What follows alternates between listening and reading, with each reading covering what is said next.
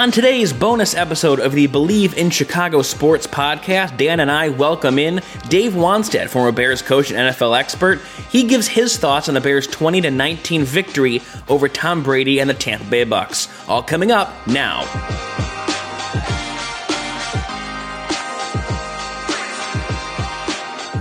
Welcome in to this bonus episode of the Bleav in Chicago Sports podcast on the Bleav Podcast Network, your number one network for professionals. He's Dan Collins. I'm Joey Gelman, and we are delighted to welcome in the man, the myth, the legend. He is Coach Dave Wannstedt to talk all things Bears with us after their impressive, surprising, confusing, I don't know what to call it, 2019 win over the Bucks last night on Thursday Night Football. Coach, how are you?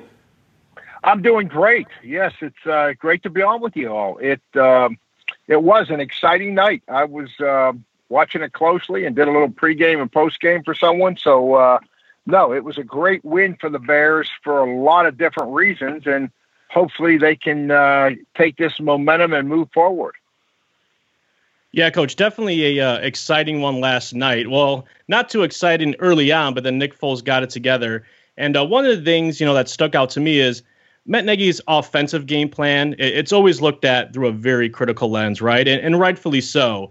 Um, but that being said, what have you seen from Foles lately? And what is the best way Nagy and the offensive staff can kind of game plan with a guy like Nick Foles under center? Well, the biggest thing, you know, Nick is is not going to be, and and I remember Nick when he came out of college at Arizona. I mean, he's, you know, he doesn't have the greatest arm strength. The thing that I think he brings to the Bears uh, over Mitch Trubisky is his big picture awareness, and then whether that's experience uh, or, or or just you know being a football player, but he he gets the big picture and he understands things.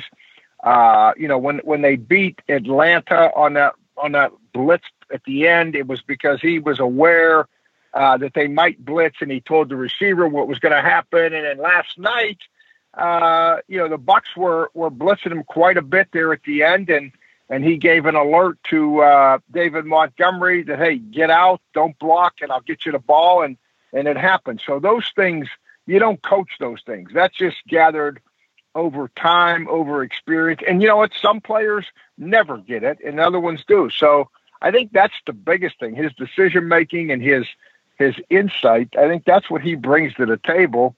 But at the end of the day, and I and I really believe this, and I'm pretty close to the, the Bears situation.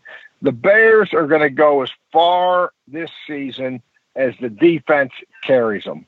I really believe that. I mean, the offense that they have, they're going to make some plays. You know, are they going to run the ball sometimes? Sometimes not.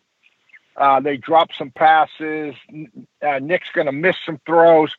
But to me, the mainstay of this team is got to be the defense, and that's what happened last night.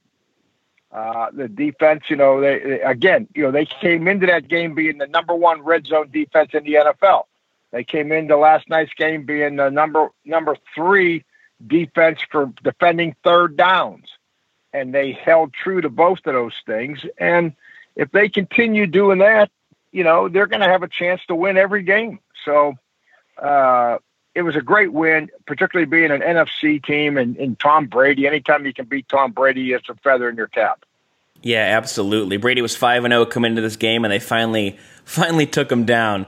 So when we're looking at, I mean, you, you, mentioned the intangibles and stuff about Nick Foles. So if you're Matt Nagy, how do you, I guess, use that to your advantage? Is it is it a big difference in terms of you're scheming for Trubisky, you're scheming for Foles. You know, let's say Mitch may have a athletic capability on one hand, but Nick has the the quarterback awareness in the field on the other. Is that awareness almost sometimes more important than the God given arm strength you may have when it comes down to it? Well, you got to when you got a guy that's experienced like Foles, you got to be careful about what happened last night against the Bucks. You know, Todd Bowles, the defense coordinator for the Bucks. I mean, he he went to the well, as we say, too many times, blitzing him. I mean, I if they would have just stayed with Russian four, I mean, you know, they were getting good pressure on Foles, and and now he's got to make tighter throws into zone coverage. Uh, that would have probably been the best way to do it. But you're going to blitz Nick Foles, you're not gonna you're not gonna be a blitz that you're gonna draw up anywhere all season that Nick Foles hasn't seen.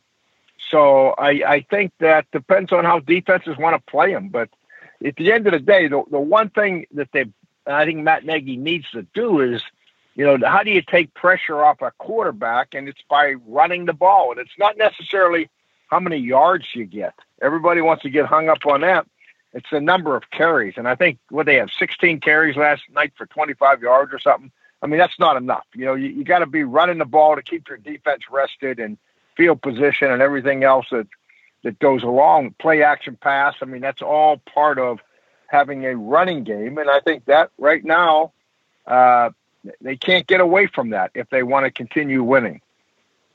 Coach, going back more to the defense helping carrying this team, that Kyle Fuller play on Ke'Shawn Vaughn that resulted in the Bears taking over in Bucks territory, huge in, in so many ways. But I wonder if it helped back up the narrative, right? That the Bears need turnovers on defense, you know, to put themselves in position, you know, to win games. Um, or do you think that as long as the Bears improve more on offense, you know, they could be less dependent on needing those type of plays on defense and, and those turnovers more specifically? Yeah, I mean that would be ideal that you don't because you go into a game and as a head coach, you know, I never went in saying, okay, we're going to get two turnovers or we're going to give away the football twice. You know, it, it, you can win saying, okay, if all things are equal, okay, they don't, we don't turn it over, they don't turn it over. Are, are we, are we good enough team? You know, can, can we, can we win this football game? So I think that's how you, you have to look at it. And most coaches do every week. And then you, if you get the Bears to, to get you a couple turnovers, boy, that makes it awful, awful, you know, a lot easier for your offense. And uh, I think that's the case with the Bears. I mean, for them to beat the the Green Bay Packers of the world, the top teams uh, in the NFC, the Seattle's, the defense is going to have to come up with a few turnovers. Uh, I just like they did last night. You mentioned the Kyle Fuller play. That was probably the difference in the game. And speaking on that defense even more, what'd you see from Khalil Mack last night? It seemed like he finally turned that corner this year. Not that you're expecting anything less from him, but he had a few games, whether it be a little bit of a knee injury or what have you, where he wasn't didn't seem to be himself. Last night seemed to be the the return of the Mack, which the Bears uh, are hoping for the rest of the way. That's for sure. Yeah, absolutely. And, and you know, he's been double, triple teamed. I mean, I've done a lot of studies on him the last two or three years since he's been with the Bears and last night they kept them singled up. You know, in other words, by single, I mean they had one guy try to block them a lot of the time, and that young guy was just a rookie. So you know he took advantage of it, and if you do that, you know that was not a very good game plan. I didn't think by the Bucks, and the Bears took advantage of it. And Khalil Mack is a high energy guy. I mean, you, you I watched their tape close enough, and you see him running by younger players to make a play. And, and anytime you have your highest paid player uh, doing those things, given that type of effort, it's contagious. And, and that's what the Bears have going. You know, coach, it, it was another nail biter last night. It, it's been so all season, right? And one thing I noticed, you know, even in the team's only loss to the Colts, Bears were in it, you know, until the very end. Um, I just want to know how much do you think that's a testament, you know, to head coach Matt Nagy in terms of keeping that locker room strong, and you know how much could that potentially help this team down the road here this season? Just keeping a tight knit group and you know keep them never quitting until the very end. Yeah, it, it'll be a big factor because they're going to have games like they had last night, uh, half a dozen times yet coming up, and and they've been behind and they've come back and they've won. You know, so that sends a message. And I think that Matt Nagy, I mean, he's he the players love playing for him. I mean, he's a great guy. And during the COVID experience with the off season and the social justice issues that that, the, that everybody was dealing with, I think that he's probably done as good a job as any head coach of of uh, getting out in front with his players and just listening to his players and and communicating with his players. And I think that type of personality as a head coach nowadays, I think, is important. And and and Matt's done a great job of that. So, in talking about Nagy, then, in relation to what you just said as kind of a player's a player's coach, he was on this morning and talking about his offense. He was really frustrated by their productivity, and I'm curious if as, as a coach yourself, does kind of calling out your team serve as a good motivation for some guys? Would could that kind of backfire? Because he, he is so respected, but he was pretty clear on they got to shore up some details. This offense isn't going to be clicking how they want it to be. Yeah, I don't know. I mean, no, when you win a game like this, it's easy to be critical as a head coach because the players are, everybody's feeling good about the win. They got a couple of days off. You know, now if you lose two in a row and you come out and you be critical of your players and game plan, then you've got a problem. So he's, uh, he's in a good spot right now to do that. And I, I think his players will react in a positive way. Uh, you know, it's, uh, but they do got to, they get they got to score more points than that. I mean, you know, the defense is keeping them alive, like I said in the beginning, and keeping them in every game. Uh, but sooner or later, that can catch up with you. So, coach, sticking with offense here, and you know, we're about one third the way through the season. Do you think we need to see more of, say, like a Cordarrelle Patterson? You know, especially with the injury of Tarik Cohen, and seeing as Patterson is that type of gadget player that could fit in this Nagy style offense, and do you think the Bears are still trying to figure out where he is best suited on offense? Yeah, I think it's the latter. I think they're trying to figure out. I tell you what, I wouldn't. I'd give the ball to David Montgomery every chance I had. I think this to give it to to anybody other than David Montgomery on a third and one or a critical run situation makes no sense to me. It really doesn't. I mean, because running backs are instinctive they can feel the defender coming. They can they can sense him without seeing him, and they can make the cuts off the blockers. That comes from years of playing running back, and some guys get it and some guys don't. David Montgomery gets that. He can break tackles. So to give the ball to anybody else, I, I don't know. I get what they're trying to do, but it doesn't it doesn't make much sense to me. I wouldn't do it. So then, what's the issue there with the run game? Is it a line issue? Is it a schematic issue? Because I agree no. with you. I think David Montgomery is a phenomenal talent. It's not him. Right. No. I. You know what the issue is? It's number of times. I mean, uh, what they? How many runs did they have last? They ran the ball three out of four times. I think the first four possessions, and then they ran it twice until the two minute drill before the half. So it's it's inconsistency of doing it, and I think you know, you don't get any big pass plays when you're dropping back and it's a passing situation. In my opinion, the big pass plays come when you're running the ball and they can go play action pass and they can freeze your defense. That's when the big pass plays come. So I, I think that they they just need to call more runs and it needs to be a balanced attack, which they were the first three weeks. The last two weeks has not been. Yeah, you know, I feel like that's something that's looked at every single game coach. And in your opinion, what is the you know the reoccurring situation here where we see early on or even later on in the game, it doesn't really matter. As soon as you notice that run game come to a little bit of a halt and not pick up as many yards as perhaps as perhaps Matt Nagy would like to see, what do you think is the main reason for him then backing out and only sticking with the pass? Is it him just saying, "All right, this isn't working," or is there maybe other things going on that result in him just completely turning the playbook into pass pass only or pass the majority of the time? Well, Bill, when I first got my first head coaching job, Bill Parcells asked me who I was going to hire from offensive coordinator. We were talking at the combine, and he says, you know, remember this: when you interview all these offensive guys, they're all going to tell you in the interview that they believe in the running game, but very few of them do. And I think that's what happens. You know, a, a guy that's more uh, more on the side of throwing it. The minute that the run doesn't happen with big plays, it's easy to say, okay, we're going to abandon the run. It won't work today. We'll, we'll get it next week. And I think that's a little bit of the problem there. No, that makes sense. I mean, you, you, you see it schematically a lot of the time. Before this year, where it was a lot, um, you know, behind under yep. center, it was it was a lot of shotgun with Matt Nagy, and there was a, a, reality of he was getting off the bus passing, unlike Lovie Smith getting off the bus running. That that's a real a real deal analysis. Absolutely, no question about it, and I don't know if that'll ever change. You know, when you're running the ball because you feel you have to, not because you want to, there's a big difference, and the players sense that because you know it all comes down to practice time. And, and what are you spending your time on? You don't have that many practice plays.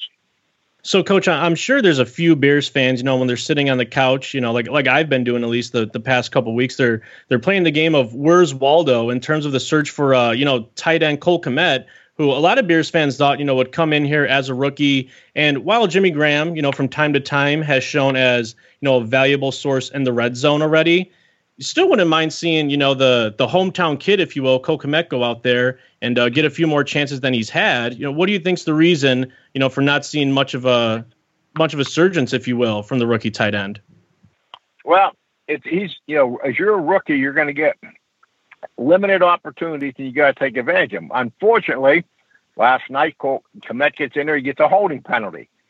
Jimmy Graham gets in there and he makes maybe the best catch of the whole weekend out of the NFL. That one-handed catch in the end zone, which you could argue really won the game for him. So I think that uh, Kmet's going to get his share. He's going to get his opportunities. Uh, but right now, I mean, they're a veteran team that's that's trying to win right now, and I think that Jimmy Graham fits that role in their minds. So I got to ask, we were watching last night. I know you're a defensive guy. That's the first time I've seen Tom Brady get hit so much and become so frustrated yelling at his team that now he's out of his New England bubble. It's the real world of the NFL. Was that a little uh, refreshing, I think, for the, the rest of us that haven't been in uh, the glory that is New England and maybe, maybe for you that love some good defense finally uh, kicking him to the ground?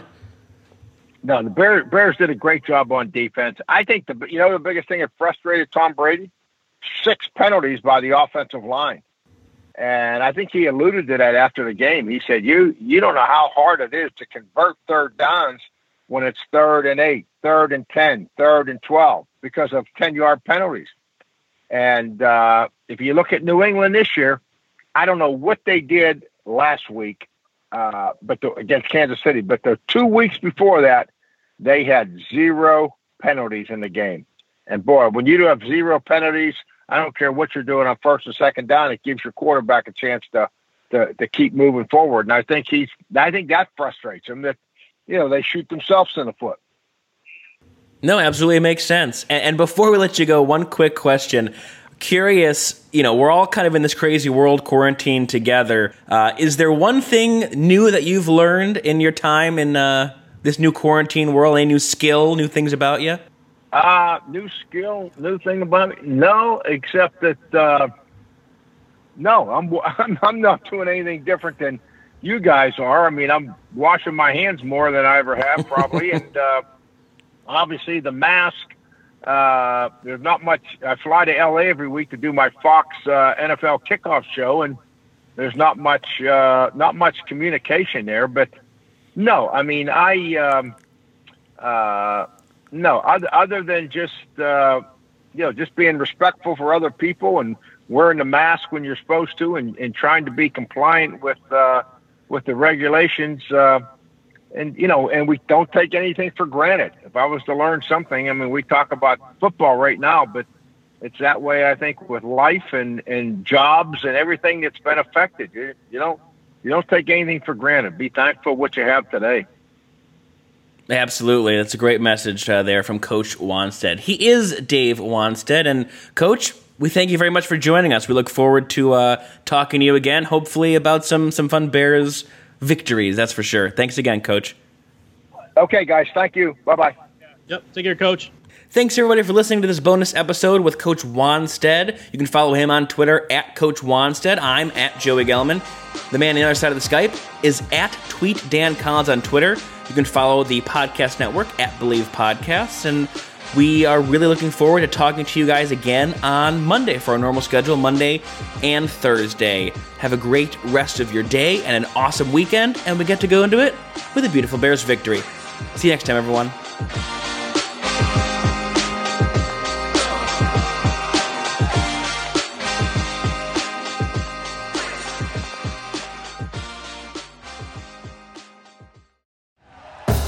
Thank you for listening to Bleav. You can show support to your host by subscribing to the show and giving us a five star rating on your preferred platform. Check us out at Bleav.com and search for B L E A V on YouTube.